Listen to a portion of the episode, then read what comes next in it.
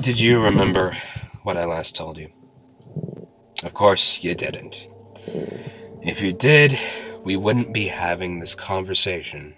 Or one way lecture, more like it.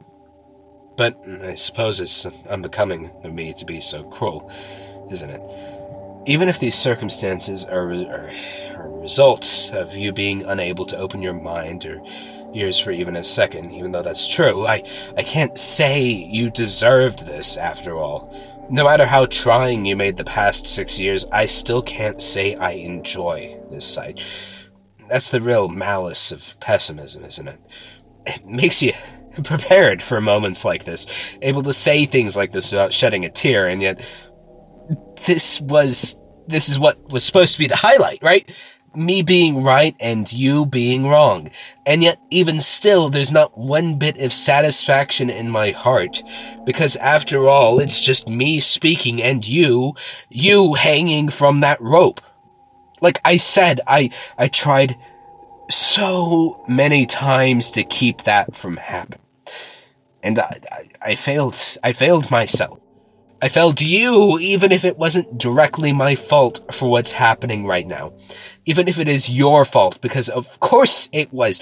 I tried to stop you. You know I did. Every single time you brought this up, I told you to abstain from it. I, I, I suppose that was the wrong route, of course.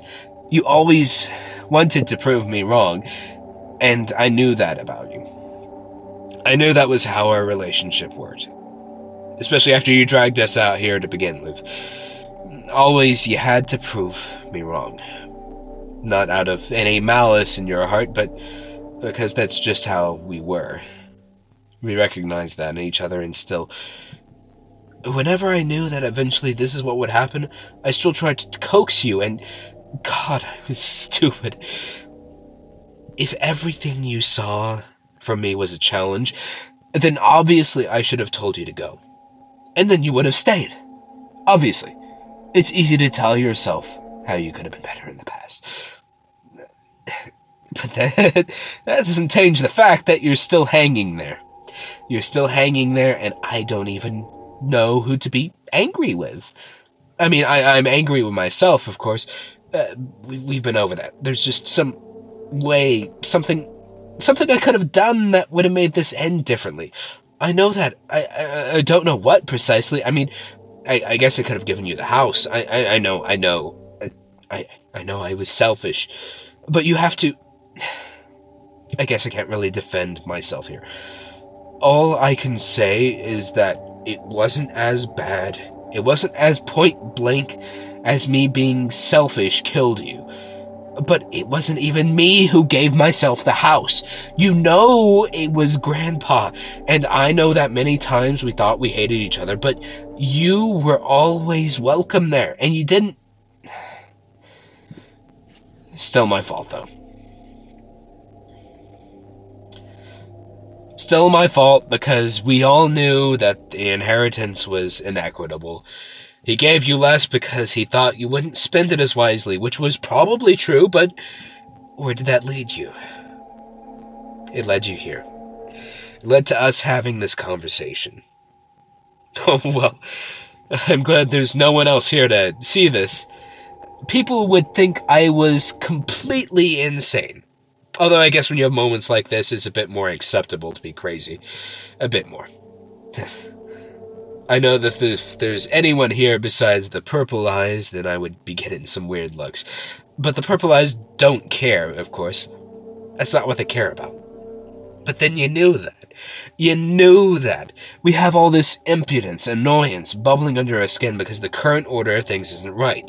But but if we understand our place and how things will work out when we do what we you did, we tend to not do what you did.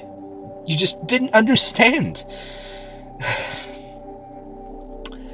but then I guess anyone can be pushed over the cliff. It's not our fault for being on the cliff in the first place. Say it was our great great great granddad's fault for popping over here all those decades ago. Maybe his granddad's fault for having him raised as an Orthodox. Maybe Christ's fault, God's fault, the devil's fault, some unknown human 10,000 years ago, their fault Whoever created the Easterlings, their fault. Boil it down to so many things, and at the end of the day, parceling out blame, it doesn't. It never helps. Because I'm still left to be here, to look at you, and to feel like I've got to say all of this. Even though I know that what I'm saying right now isn't going to change anything. It's not even going to give me catharsis. It just make me feel terrible. But then I guess I was going to feel terrible no matter what. Uh, how much longer are they going to leave you hanging? Uh, I guess that's the only question to ask, the only one with meaning. To any of the other questions, the answer is whether you, you just can't find them. What's it going to be? Six days? Twelve? Is it going to be a whole month? I really. I won't know until that one day I come over here again by accident and find you gone. Up until that day, I'll just have to remind myself that out here, just by the river, they've got your corpse. I. I don't understand any of it. Not myself, not you, not why we're here, not their, not them, their motives, or why I don't fight myself, why I don't fight myself. Of course, this is just going to keep happening and happening and happening, probably not to our family, but to other families, because there will always be people like you who are just close enough to the cliff. Is it your fault for jumping off or the cliff's fault for existing? I guess there's plenty of cliffs out there that could exist, cliffs that are better, less steep, less enticing, cliffs that don't batter you with such cold winds whenever you stand atop them, cliffs that you can stand atop of just because you were born. And isn't it hideous that these ideas, these emotions are only really spurring in my head because I see you here? Because up until now, I, it was, it was other people, distant relations, friends of friends, and, and now it's you. Now it's you. It's just because I knew you better, and I, I don't like what that says about me. I'm not sure what that says about me, but it's something I don't like makes me feel like a coward. Like maybe if I had gone with you too, that this wouldn't have happened. I hear that the purples don't stick around past midnight. I'll come back to you around then. I, I, I, I might be able to get you off the line, get you something resembling a proper burial. I don't know what they'll do to me if I do that.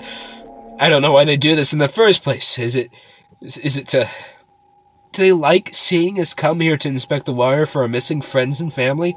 Do they like having us fear that emotion? I mean, probably. That's what it feels like, like we're. But what if they actually retaliate? What if they come knocking at the house tomorrow? They always seem to not care about us until we squirm, and then they care a plenty. They care so much, and I, I just don't want to. I just don't want to get I just don't want to get dad and sis in trouble and danger. Just because of some weird attempt to satisfy myself emotionally. My weird, pitiful attempt to repent for maybe causing your death. It hasn't felt right either. Honestly, I don't know what could feel right. I, I suppose I, I suppose I just have to find out. After midnight. After midnight. I'm not the best at keeping time, but I think I can still watch out for them and they don't care. They don't care until we squirm. And if they don't know that we're squirming, maybe there can be something good in this after all, brother. Perhaps.